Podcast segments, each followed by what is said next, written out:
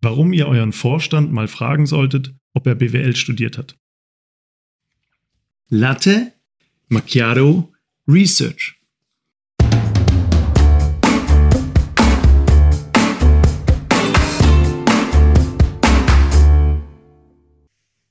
In unserem Podcast bekommt ihr die aktuellsten und vor allem die spannendsten Forschungsprojekte, insbesondere aus den Wirtschaftswissenschaften und der Psychologie. Und das Beste daran, das Ganze in der Zeit, in der ihr frühstücken und einen Latte Macchiato trinken könnt.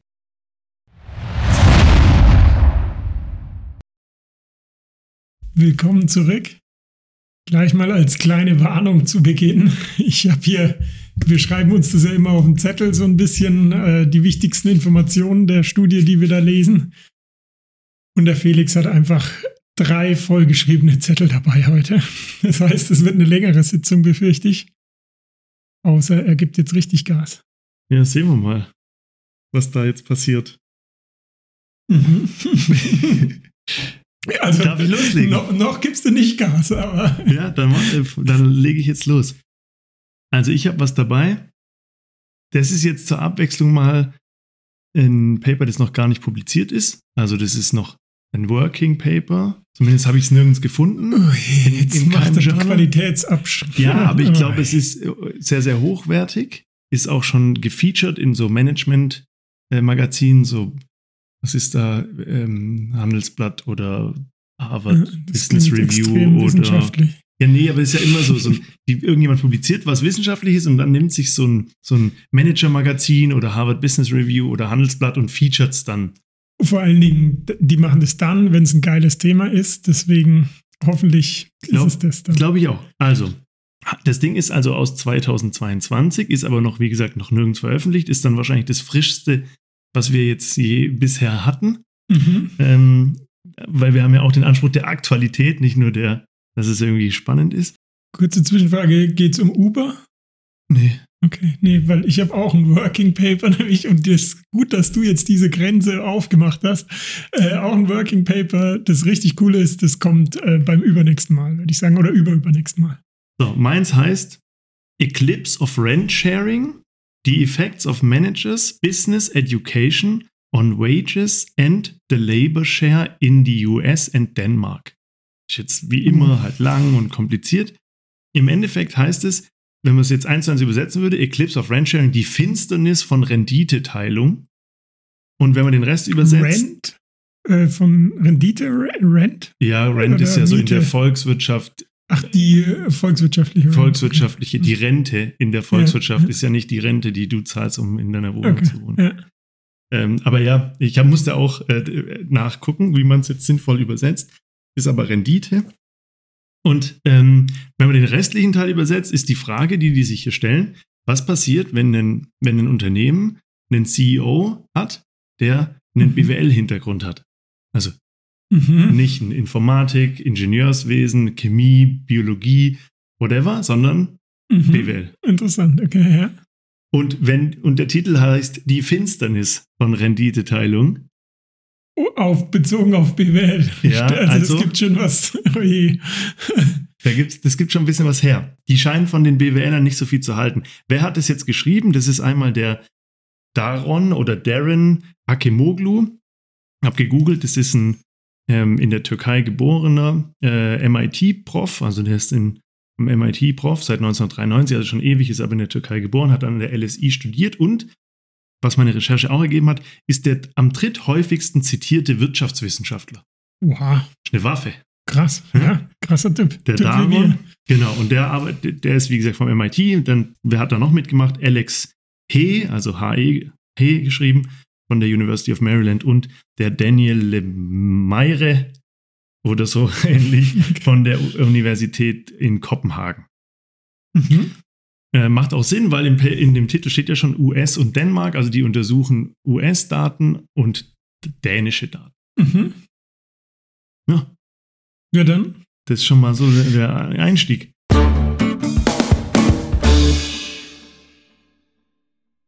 Ähm, das Paper hat, ähm, will ich auch sagen, weil ich, wir machen, ich mache mir auch immer sehr viel Arbeit, ja, Natürlich. hat 90 Seiten. Echt? Ja, und es ist, glaube ich, auch so, Ja, aber die 90 Seiten, weil also vielleicht zur Erklärung für die Hörer, Working Paper werden oft in ähm, äh, 1,5-zeiligen Zahlenabschnitt äh, und in, ja, mehr oder weniger im Lauftext ähm, veröffentlicht was dann natürlich zu viel mehr Seiten führt als in einem Paper. Da sind die immer ganz eng geschrieben, kleinere Schriftgröße und ähm, Doppelblock, wie nennt man das? Doppel. Ja, so dass es halt gut in so ein Magazin passt. Ja. Das, das wird ja auch gedruckt. Ja, das hat sicher auch Einfluss, aber ich glaube, es liegt auch daran, dass halt so ein, ich glaube, so ein, so ein Paper über die Zeit wächst es erstmal, weil die wollen ganz, ganz viel machen, ganz viele mhm. Studien und dann müssen sie es wieder reduzieren, weil oft die Journals sagen, ja, maximal 40 Seiten oder so. Was eins der schwierigsten Dinge dann immer ist, dieses Kürzen, das tut so weh, weil man so viel Arbeit reingesteckt hat. Aber ja. Und ich muss auch sagen, in dem Fall, ich, hab, ich, muss, ich muss ein paar von den Insights wegschneiden. Also die haben noch viel, viel mehr sich angeschaut und noch viel mehr Sachen tiefer gelegt, auch vor allem in, in den dänischen Daten, da war wohl mehr drin und so. Habe ich alles, muss ich alles über ähm, ignorieren, sonst biegen wir hier wieder das falsch ab. Kann ich befürworten. Also, was untersuchen die? Also die vom Hintergrund her, dieser Akemoglu und wahrscheinlich auch die anderen sind stark, ähm, also sind Volkswirte, keine Betriebswirte, Volkswirte und haben aber so von der Ideologie, würde ich jetzt mal sagen, eher, die mögen eher eine soziale Marktwirtschaft. Also kein Turbokapitalismus. Kein Turbokapitalismus.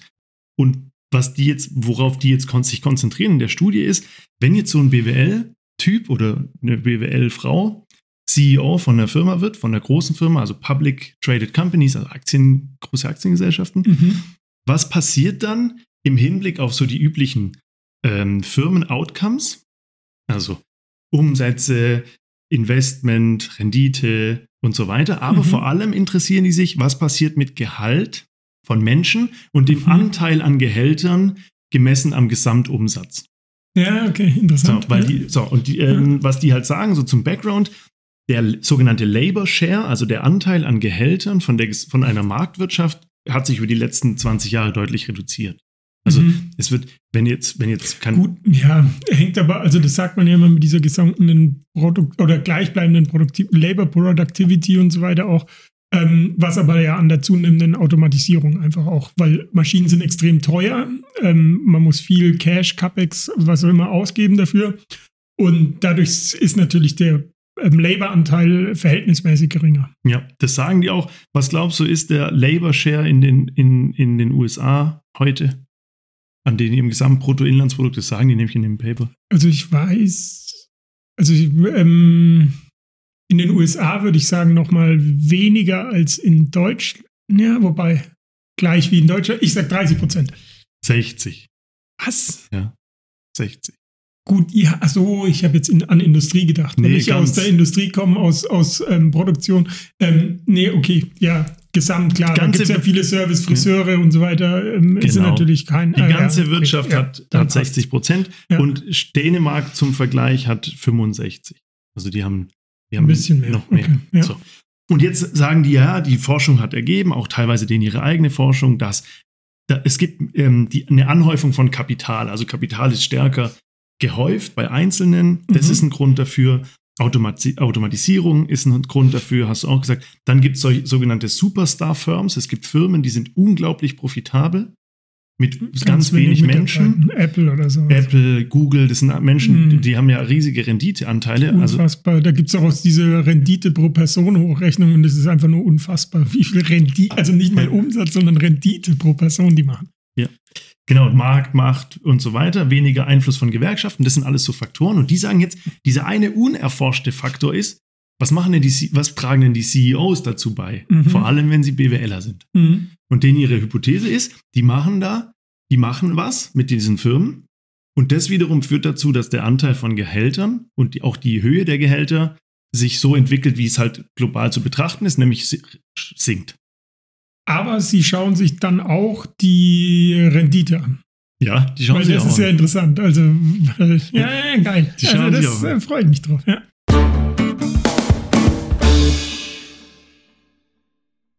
So, und die Ergebnisse nehme ich mal nicht vorweg, aber die, die geben noch so ein paar Facts, bevor wir jetzt in dieses Methodische kommen, Daten, Umsetzung und so, geben die, geben die noch ein paar Facts. Äh, zwischen 1980 und 2020, das sehen die in, der, in ihrer Datengrundlage, mhm. hat sich der Anteil von CEOs, die BWL, die ein BWL-Studium haben. Und das muss nicht das ganze Studium sein. Das kann ein MBA sein, den sie nach dem eigentlichen Studium gemacht haben. Mhm. Also so ein Master of Business Administration oder schon ein BWL-Fach im Undergrad, also im Bachelor, mhm. oder eine, eine, ja, in ganz seltenen Fällen wahrscheinlich auch eine BWL-Promotion, wobei es wahrscheinlich selten, wenn du ein Ingenieur bist, dass ja, du dann BWL promovierst. Aber wenn irgendein Teil deiner Ausbildung an so einer Business School war oder ein BWL-Fach mhm. ähm, hat, dann zählt es da rein. So. Mhm. Und äh, was glaubst du, wie viel, wie groß ist der Anteil an BWL-CEOs in der ihrem US äh, aktienorientierten Firmen-Sample? Also da ja jedes bisschen BWL reinzählt, würde ich sagen, ist relativ hoch tatsächlich, weil selbst Ingenieure dann gern noch so ein MBA nachlegen oder so. Ich würde sagen, ja, schon 70 Prozent. 43. Echt? So wenig? So. Okay, interessant. Aber kommt von 26. Also in 1980 waren es 26 Prozent aller CEOs, mhm. hat irgendwas mit BWL gehabt. In, in 2020 43 und wahrscheinlich Tendenz weiter steigen. Mhm. mhm. In Dänemark ist nicht ganz so dramatisch. Da ist es von 11 auf 19 Prozent. Allerdings muss man auch sagen, der, der, Datensatz, den sie in Dänemark haben, ist ein bisschen anders. Der geht nur bis 2011. Mhm. Also da fehlt jetzt die neueste mhm. Entwicklung.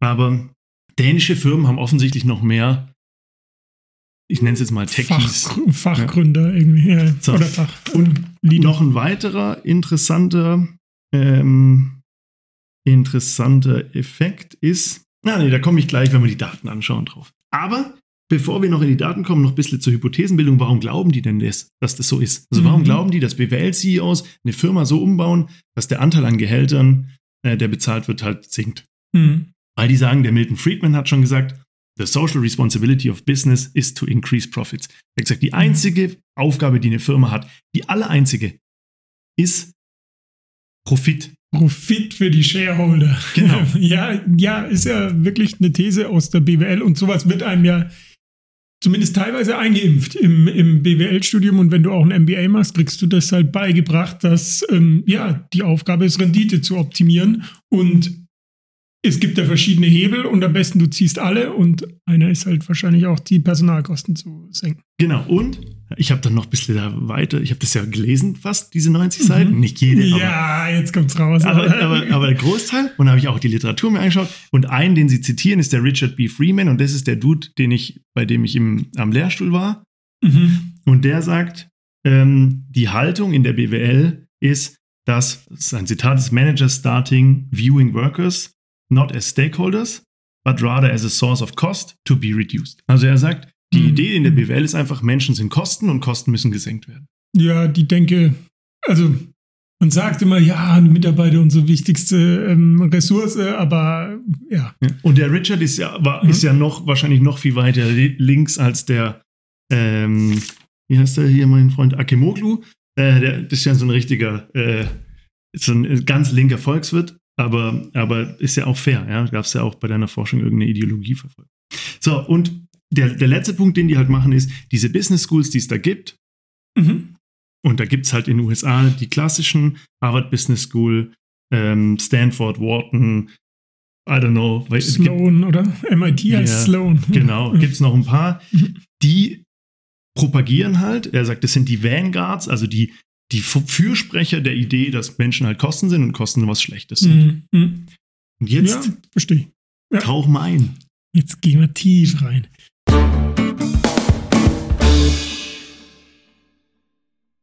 So, erstmal die Daten, die haben sich jetzt halt verschiedene Datenquellen zusammengebaut. Das ist ja oft so bei diesen VWL-Papern, die nehmen sich halt die Daten, die da sind. Also Unternehmensdaten, die kommen aus CompuStat, das sind auch Sachen, die wir wahrscheinlich mhm. früher schon hatten. Das ist halt eine riesen Datenbank, musst dafür bezahlen, kriegst die ganzen Unternehmens-Facts and Figures. Ja.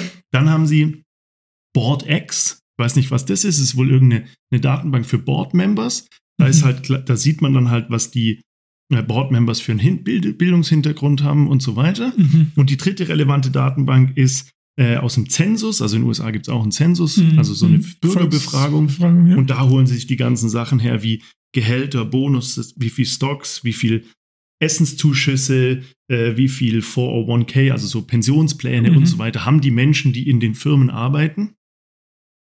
Und ähm, auf dem Weg haben sie es geschafft, 9900 Aktien äh, zu identifizieren zwischen 1980 und 2020, wo sie einen perfekten Datensatz hatten. Sie wussten alles über die Firma, wie die sich entwickelt hat, über die CEOs, wie, welche da waren, was die für mhm. Bildungshintergrund hatten und was die Menschen, die in den Firmen arbeiten, im Zensus an Gehältern verdient haben. Mhm.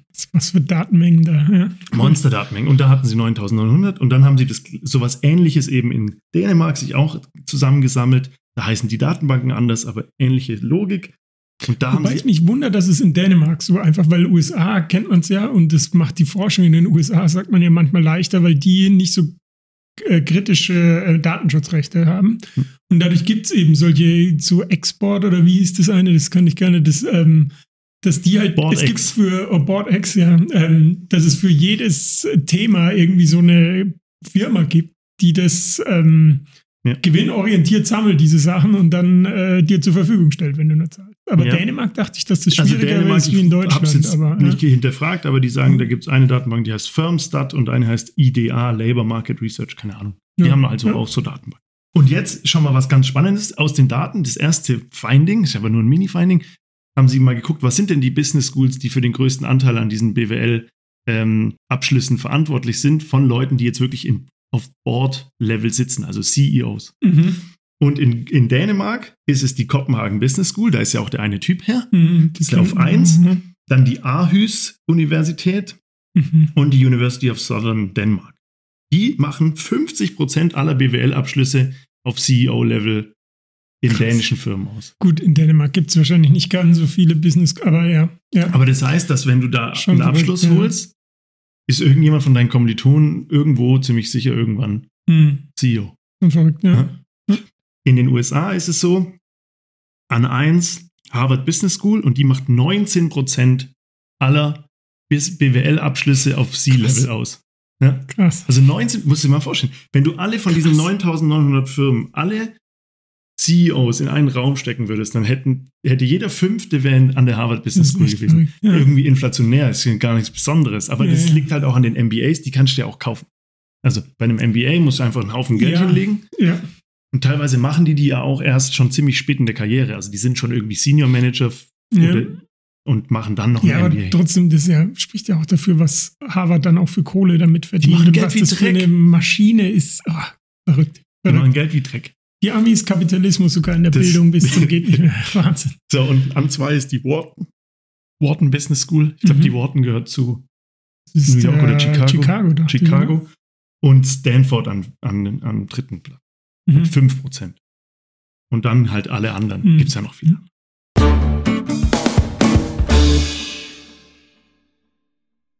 Jo, das war erstmal die Datengrundlage und jetzt und dann haben sie halt diese ganzen Firmendaten. Und jetzt gucken sie sich an. Das ist eigentlich das Spannende. Jetzt müssen wir ja eine richtige Seite finden.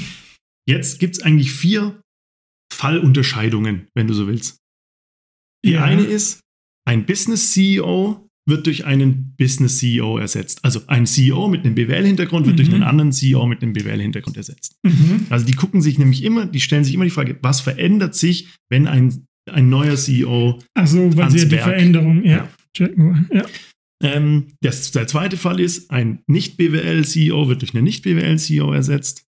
Der mhm. dritte ist, ein Nicht-BWL-CEO wird durch einen BWL-CEO ersetzt. Das ist mhm. der spannendste Fall, wo Sie jetzt ja erwarten, dass es hier abgeht. Mhm. Also, dass die die Personalkosten drücken, den Menschen weniger Gehalt bezahlen. Mhm. Und der vierte Fall ist, ein jemand, ein Unternehmen hat schon einen Business CEO und ersetzt den durch jemand, der nicht kein BWL-Hintergrund hat. Mhm. Ähm, und die Grundannahme ist, dass eigentlich sollten sich in allen Fällen alles gleich verhalten. Also im Durchschnitt über alle Firmen. Also wenn es kein quasi, wenn es, also Nehmen wir mal, nehmen wir mal an, es wäre egal, ob jemand BWL oder irgendwas Technisches studiert hat, mhm. dann, soll, dann sollten sich alle Firmen ähnlich verhalten. Also es sollte eigentlich keine Rolle spielen, ob der CEO von einem BWL oder einem Nicht-BWL-Studium kommt. Ja. Ähm, dann, dann ist da der Wechsel, vorher, nachher, keine signifikante Veränderung und auch über alle Firmen hinweg verhalten sich irgendwie ähnlich. Mhm. Klar macht die eine Firma bessere Entscheidungen, macht mehr Umsatz, die andere schlechtere, geht pleite, aber es sollte eben nicht davon abhängen, dass jemand BWL studiert oder nicht. Sollte mhm. man meinen. Die sagen halt doch, wir glauben halt in diesem einen Fall, wo ein Nicht-BWL-CEO durch einen BWL-CEO ersetzt wird, mhm. hier passiert was. Und zwar im Schnitt über alle Beobachtungen mhm. hinweg statistisch signifikant, unser Mhm. Lieblingswort. Mhm. Sollen wir schon in die Ergebnisse springen? Sehr gerne.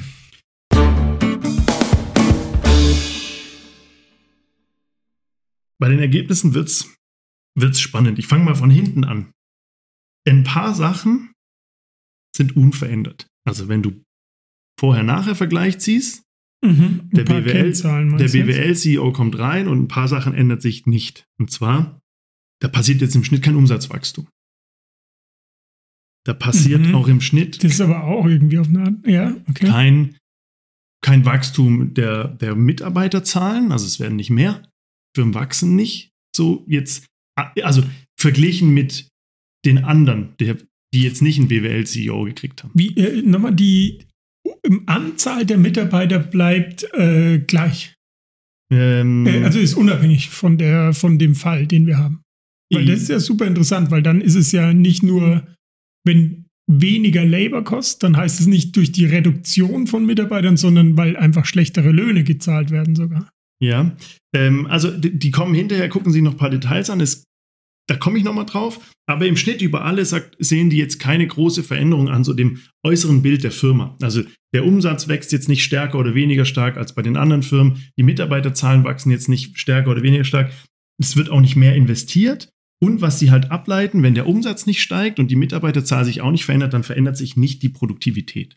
Also wir haben keine produktiveren Firmen dadurch, Mhm. dass jemand Aber- einen BWL-CEO einsetzt. Okay, das, also, aber das finde ich an sich schon mal interessant, weil ich hätte jetzt gedacht, zum Beispiel Investitionen, wenn man jetzt mal rauspickt, auch, dass die unter Umständen, also in der BWL kriegst du ja auch ein bisschen beigebracht, klar, Investitionen sind gut, um zukünftig, aber wenn man so ganz kapitalistisch kurzfristig denkt, kann man ja durch weniger Investitionen, weniger äh, CapEx die Firma erstmal gut dastehen lassen. Ja. Und äh, meine, also vom, vom Bauchgefühl, dass ein Techniker, also wenn jetzt ein Ingenieur von einer, von einer Maschinenbaufirma, dass der eher bereit ist, Sachen auszuprobieren, zu tüfteln, zu ähm, neue Wege zu gehen. Aber ja, Das ist nicht der. Fall, aber ich glaube, da gibt es halt auch genug BWL-CEOs, die halt auch gelernt haben, dass du halt Risiken eingehen musst, dass du gezielt Investments Mhm. machen musst, dass, ähm, dass du größere Marktanteile dir irgendwie er, er, erreichst. Wobei, wie gesagt, es ist ja, wir sehen bei den BWL-CEOs keine stärkeren Umsatzwachstum als bei den anderen. Natürlich haben die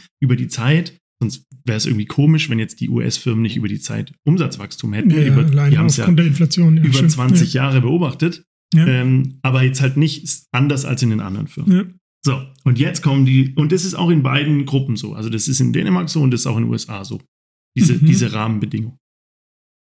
Was jetzt ähm, die, das eigentlich wichtigste Finding ist, das durchschnittliche jährliche Einkommen über einen Fünfjahreszeitraum, Mhm. weil keiner von den CEOs war ja jetzt die ganze Zeit da, sondern die haben immer geguckt, jetzt kommt der CEO-Wechsel und in Mhm. den nächsten fünf Jahren, was passiert. Mhm.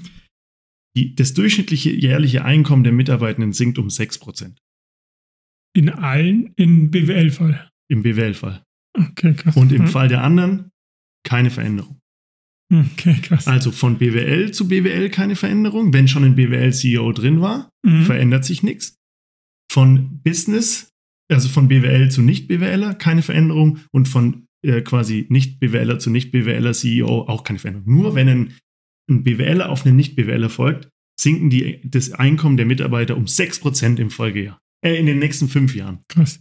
Ähm, wobei auch interessant ja dann, dass ähm, im Fall BWLer ist da und auf den folgen nicht BWLer, würde man ja, eigentlich könnte man denken, ja, dann steigt es um 6%, dass die das ausgleichen. Nee, aber sie, also das machen Ja. sie so wohltätig, sind sie dann wohl nicht, Genau, die das- nicht BWL, sondern, sondern sie lassen es konstant. Ja, das Interessant. ja. diskutieren die auch hinten nochmal, die sagen, wenn der BWLer mal irgendwelche Veränderungen eingeleitet hat, dann sind Dann die auch, dann bleiben haben die, ja. dann haben die nach, Nachhall. Haltigkeit, ja. ja. ja. So.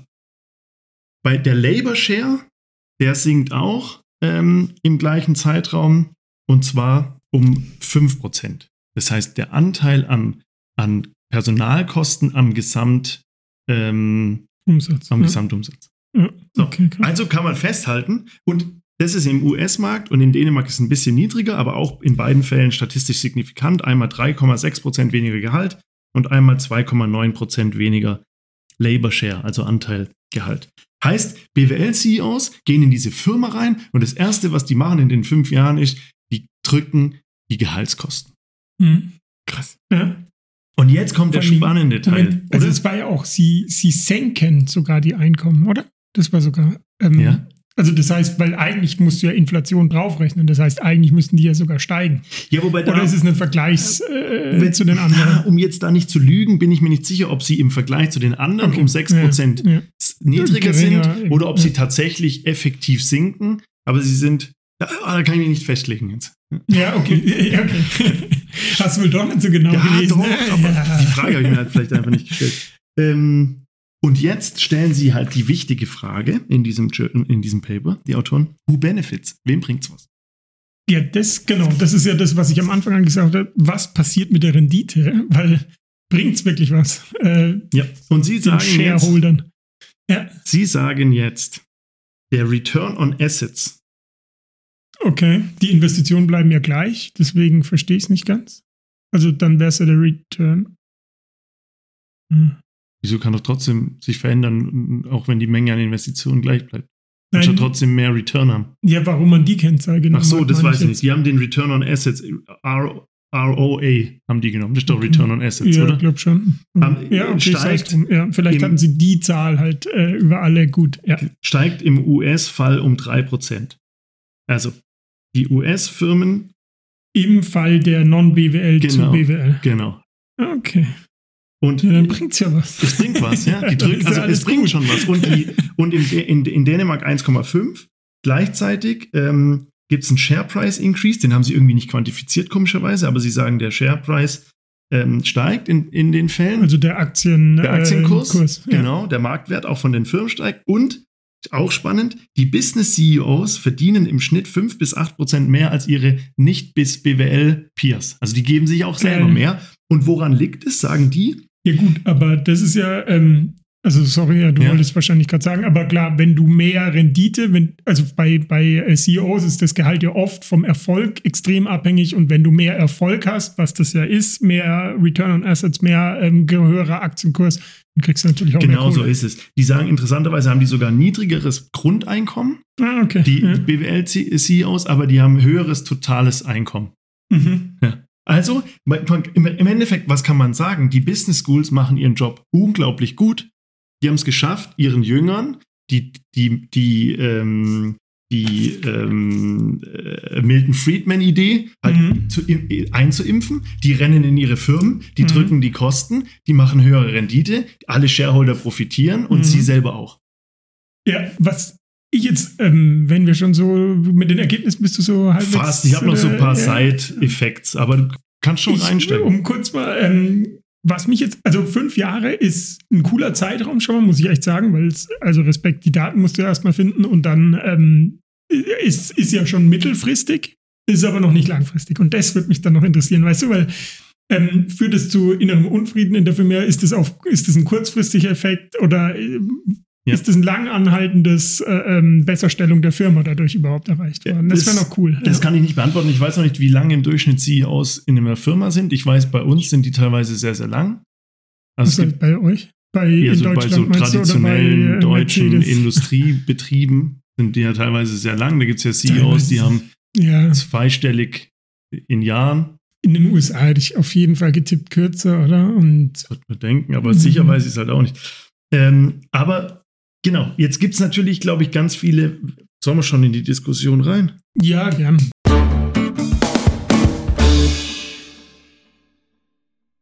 Glaube, ein wichtiger Punkt in der, in der Diskussion ist immer, ist das jetzt wirklich ein kausaler Effekt? Also, Das war genau, also geil, dass du sagst, weil das hatte ich mir gerade hier ähm, auch notiert. Ähm, Kausalität ist ja jetzt, also du auch so dieses Aufbauen, ähm, Einkommen geht runter, dafür geht ähm, Return on Asset und Aktienkurs hoch und daraufhin geht dann das Einkommen des CEOs hoch. Ist, liegt nahe, aber einen Beweis der Kausalität, also hat man natürlich nie, aber ähm, weiß nicht, so richtig theoretisch ähm, hinterleitet haben sie es. Genau, nicht, da ja. kommt aber noch was. Die haben so ein paar Tests gemacht. Deswegen dachte ich, passt ganz gut, warte ich drauf. Also erstmal sagen sie, ja gut, jetzt kann es ja sein, dass eine Firma in einer Situation, wo halt die Personalkosten gedrückt werden müssen, einen BWL-CEO bewusst sich holt. Ja, in Und der einer dann einfach schlechten. Phase und der einfach die notwendigen Maßnahmen Genau, was ergreift, aber ja. auch ein anderer gemacht hätte, der keinen BWL-Hintergrund hat, aber den hätte man halt vielleicht nicht geholt für die Phase. Da sagen sie aber, das testen sie wie folgt. Erstmal zeigen sie ja, dass es in diesen ganzen drei anderen Gruppen, zwei nennen sie davon Placebo-Gruppen, nämlich da, wo nicht BWL auf nicht BWL und Mhm, ähm, mhm. BWL, auf BWL-CEO folgt, Ja, dass ja. in den Gruppen muss es auch solche Zustände geben. Also du hast schon einen BWL-CEO, musst trotzdem Personalkosten drücken und holst dann einen anderen. Mhm, Da, mhm. da sieht, sieht man das A nicht. B, der zweite Ansatz ist, sie gucken sich ganz genau die Fälle an, wo CEOs in Rente gegangen sind oder gestorben sind. Und da sagen sie, wenn jemand in Rente geht oder stirbt, dann kann das ja nicht genau der Zeitpunkt sein, wo man gerade Personalkosten drücken muss, Mhm, mhm. sondern und auch da sehen sie genau Mhm, die klar, ähnliche Effektstärken. ja, also- okay. Und dann haben sie noch mit einer Instrumentalvariable was gemacht, aber das, äh, Ja. das geht jetzt zu, zu weit. Und deswegen, ich nehme ihnen das schon ab. Sie sagen aber auch im Paper, ja, so ganz 100 Prozent kann man es natürlich nicht belegen, weil es halt einfach. Ja, kannst du aber ja, Ja. nie, muss man ja auch immer sagen. Ja. Und, aber grundsätzlich nehme ich es ihnen ab. Ähm, was auch noch interessant war, ist, sie haben sich noch so ein bisschen die angeguckt, wie, wie Leute kündigen. Und da gab es vor allem in Dänemark Daten. Und die haben eben festgestellt, dass wenn so ein ähm, BWL-CEO kommt, dass gerade in den High-Skilled-Berufen Mhm. höhere Kündigungsraten sind als, als sonst. Und sie haben Cool, auch geguckt, und okay. das haben sie in beiden Datensätzen gesehen, dass die Reduktion der Gehälter stärker in den Low-Skilled-Bereichen ist. Also eher, die CEOs drehen eher am Gehalt von den, sagen wir mal, einfacheren Jobs unterhalb der Gehaltsmedian, Ja, ja. also links von der Hälfte, und nicht so stark an den Das finde ich Besser auch ein mega interessantes Ergebnis, weil ähm, das war jetzt gerade, als du gesagt hast, die, haben- die Highskill, die, die ähm, quitten, die ähm, kündigen alle oder viele halt in erhöhtem Maße und dann dachte ich, ja, okay, ja, das erklärt ja jetzt den Effekt der geringeren Löhne. Ja. Ähm, weil du die dann neue einstellst und dann halt nicht ganz so ähm, die Erfahrenen durch Rookies ersetzt, irgendwie durch jüngere Studienanfänger und dadurch sparst du natürlich Geld. Ja. Aber nein, es sind wirklich Turbokapitalismus äh, vom Feinsten. Die Armen werden äh, ähm, gedrückt. Ja. Äh, die armen Leute in der Produktion oder was auch immer Genau. äh, ganz unten und die oben machen sich die Taschen voll. Also das ist ja wirklich so. Also, im, also es ist ja wirklich, was, das ist ja Fakt. Also das ist ja statistisch signifikant. Also Fakt ist immer relativ, aber ähm, es ist statistisch signifikant auch ohne diese ähm, Kausalität jetzt. Hm. Klar, die Armen werden in dem Fall ärmer und Ja. die Reichen, die CEOs, kriegen, werden reiche, kriegen mehr Kohle. Also Ja. das ist echt. Und was sie jetzt ganz am Schluss machen, das finde ich auch nochmal spannend, sie versuchen jetzt diesen Effekt hochzurechnen auf die Gesamtökonomie. Also sie sagen, ja, wir haben ja jetzt gesehen über die letzten 20 Jahre, dass halt dieser Anteil, also das Einkommen von Menschen ähm, sehr langsam oder manchmal gar nicht steigt in der ganzen Bevölkerung, in der Volkswirtschaft, also in den USA Mhm. und Dänemark. Und sie haben ja auch gesehen, dass der Anteil an, La an Labor am Gesamtbruttoinlandsprodukt auch sinkt. Mhm. Und sie haben jetzt versucht, mal auszurechnen, wenn diese Effekte in den einzelnen Firmen so sind, wie sie sind, hochgerechnet auf alle Firmen und auf den Anteil derer mit einem BWL-CEO, Mhm. wie groß ist der Einfluss von den, einfach von den Menschen und dieser BWL-Denke auf den Gesamteffekt?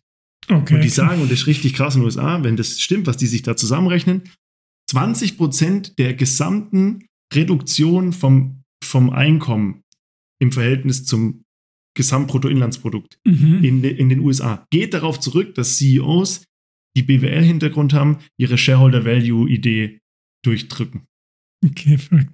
Also ja, das ist natürlich ein bisschen weit dann, also da, da ja, ähm, nehmen Sie den Einzeleffekt und wenden ihn auf einen größeren Gesamteffekt an, auf den es noch ganz viele andere Ja. Effekte gibt. Ist natürlich ein bisschen, aber äh, sowas finde ich macht es immer greifbar und ist halt Ja. verrückt. Heißt, ja, aber das zeigt auch, also wenn das stimmt, zeigt es ja auch, wie krass der Einfluss von so Ideologien und BWL ist ja auch im Endeffekt, oder Kapitalismus ist ja auch eine Form der Ideologie, fast eine Religion für manche, Ja. ähm, was, dieses, was diese Ideologie, die dann über Uni Universitäten halt vervielfältigt wird und dann in Unternehmen kommt, was das macht. Ja. Und ähm, das auch einerseits, was Ideologien und Politik, also und Mhm. jetzt mal ins Kleine genommen, weil man denkt ja immer so, bei einem Riesenunternehmen 100.000 Mann, ja, Riesentanker, es ist ja ein Bürokratietanker, meistens den, den, und da kommt ein neuer CEO, der hat ja gar keinen Durchgriff. Der, der kriegt ja gar nichts, weißt du, das ist so ein, so ein Riesenunternehmen, das kriegst du nicht geändert, sagt man ja oft. Ja, aber anscheinend schon. Innerhalb von fünf Jahren haben die wirklich signif also signifikante Änderungen ähm, ja. hinbekommen. Ähm, ob sie jetzt zum Guten sind, lässt sich natürlich drüber streiten, aber du, also es gibt einen unfassbaren Einfluss von Ideologien, die dann wiederum einzelne Menschen ähm, beeinflussen und diese einzelnen Menschen ganze Wirtschaften beeinflussen. Ja. Schon geil. Ja, aber die wichtige Frage, die ich mir jetzt gestellt habe, als ich das gelesen habe, ist, ist das richtig so? Also machen die das Richtige? Setzen die am richtigen Hebel an? Oder müssten die nicht, müsste ein CEO nicht eigentlich in Innovation, in technologischen Fortschritt, genau um diese Super Companies zu erreichen, die eigentlich ihren Mitarbeitern theoretisch jedes Gehalt zahlen könnten, weil die Produkte wahnsinnig profitabel sind, müsste ja, man nicht eher in, in das investieren und können das BWL halt vielleicht einfach nicht und bedienen sich dann ihrem klassischen Handwerkszeug Cost-Cutting. Ja, wobei, also ich finde, die Frage müsste man dann zweiteilen. Einerseits die sozial-gesellschaftliche Frage, ja, wo man natürlich, also relativ klar die Antwort sein muss, nein, es ist falsch, weil die Armen ärmer werden, die Reichen, also die Shareholder andererseits und die CEOs reicher werden, die Armen ärmer. Das ist ja, hm. wenn man jetzt ganz als politisch-sozialer Mensch äh, denkt, ist das auf jeden Fall falsch. Auf der anderen Seite ähm, ist es die, dieser Split ähm, zwischen den Fuck. Jetzt habe ich vergessen, was ich sagen wollte. Müssen wir rausschneiden dann. Ich lasse es drin. Ich, du lässt es ich, lasse drin. ich weiß es jetzt. Ja, und jetzt ähm, ja gut, ähm, du hast gesagt, das eine ist das so äh, gesellschaftspolitische Frage das andere ist, ähm, was ist die Aufgabe eines CEOs genau. und wem sind die genau. Rechenschaft genau. schuldig? Sorry, ja, perfekt. Jetzt hast du mich wieder abgeholt. Ähm, das zweite war ähm, die Frage, die ich schon vorhin gestellt habe, weil kurzfristig scheint es ja richtig zu sein. Also für die, für die Firma an sich scheint es ja kurzfristig oder ja. auch mittelfristig, also auf diesen fünf Jahreshorizont richtig zu sein, ähm, auf die Firma gesehen.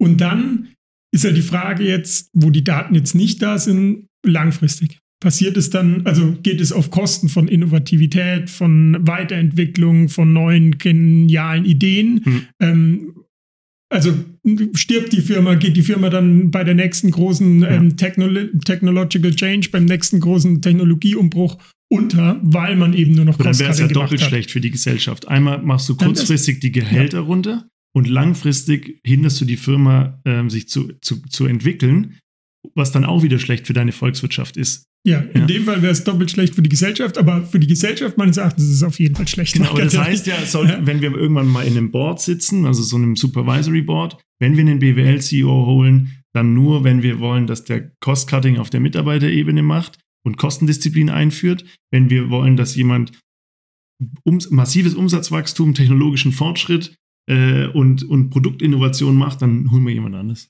Ja, und als zweites wissen wir, wenn wir mal CEO sind, wir kriegen mehr Gehalt, wenn wir die Cost-Cutting machen. ja, stimmt. Ähm, aber ich meine, was wir jetzt nicht auflösen können, ist halt die Frage, äh, wie gerecht ist Kapitalismus, wie gerecht ist Shareholder Value Maximization. Das können wir jetzt alles heute nicht auflösen. Aber vielleicht hört ihr raus, ähm, obwohl wir BWL-Hintergründe haben, sind wir jetzt auch nicht zu 1000 Prozent äh, jünger der Shareholder Value Maximization. Ja, also ich zumindest. Obwohl du in Harvard warst. Sogar. Obwohl ich, aber ich war ja nicht an der Business School. Das stimmt. Äh, das, also wie, du warst nicht an der Business School? Das ist ein VWL-Prof, der, der Richard Freeman. Ah, okay. okay. Ich war nicht, die Business School ist ja, das ist ja auch geil. Harvard ist ja so, da gibt es ja diesen alten Teil, wo diese ganzen roten Backsteinhäuschen sind, wo auch diese Statue ist, mhm. wo man irgendwie so reiben kann. Irgendwie bringt es Glück. Da gibt es übrigens die Story, dass irgendwie die Undergrad-Studenten nachts an diese Stelle hinpissen, wo die Menschen dann am Tag immer reiben. ähm, und das ist der alte Teil. Und dann musst du einmal über den Fluss. Mhm. Ähm, und hinter dem Fluss ist die Business School. Also weiß nicht, ob das stimmt, aber das hat mir irgendjemand erklärt. Die Business School ist bewusst hinter diesem Fluss, weil man die eigentlich die Studis, die Undergrads, die halt sich wirklich mit hochtrabenden Dingen beschäftigen sollen, mit Philosophie, mhm. Soziologie, mit ähm, Physik, Mathe, keine Ahnung, wichtigen Sachen, dass die geschützt sind vor diesem schlechten Einfluss der Business School. ja, also schon auch, also da kommt noch mehr raus, deine Einstellung auf jeden Fall, dass das. ja, ich war auf der richtigen Seite des Flusses äh, auf ja, jeden Fall. Ja. Alright? War gut, oder? Ja, also super interessantes Paper und wieder was, also vor allen Dingen die gesellschaftlichen Implikationen waren mal wieder top. Vielen Dank.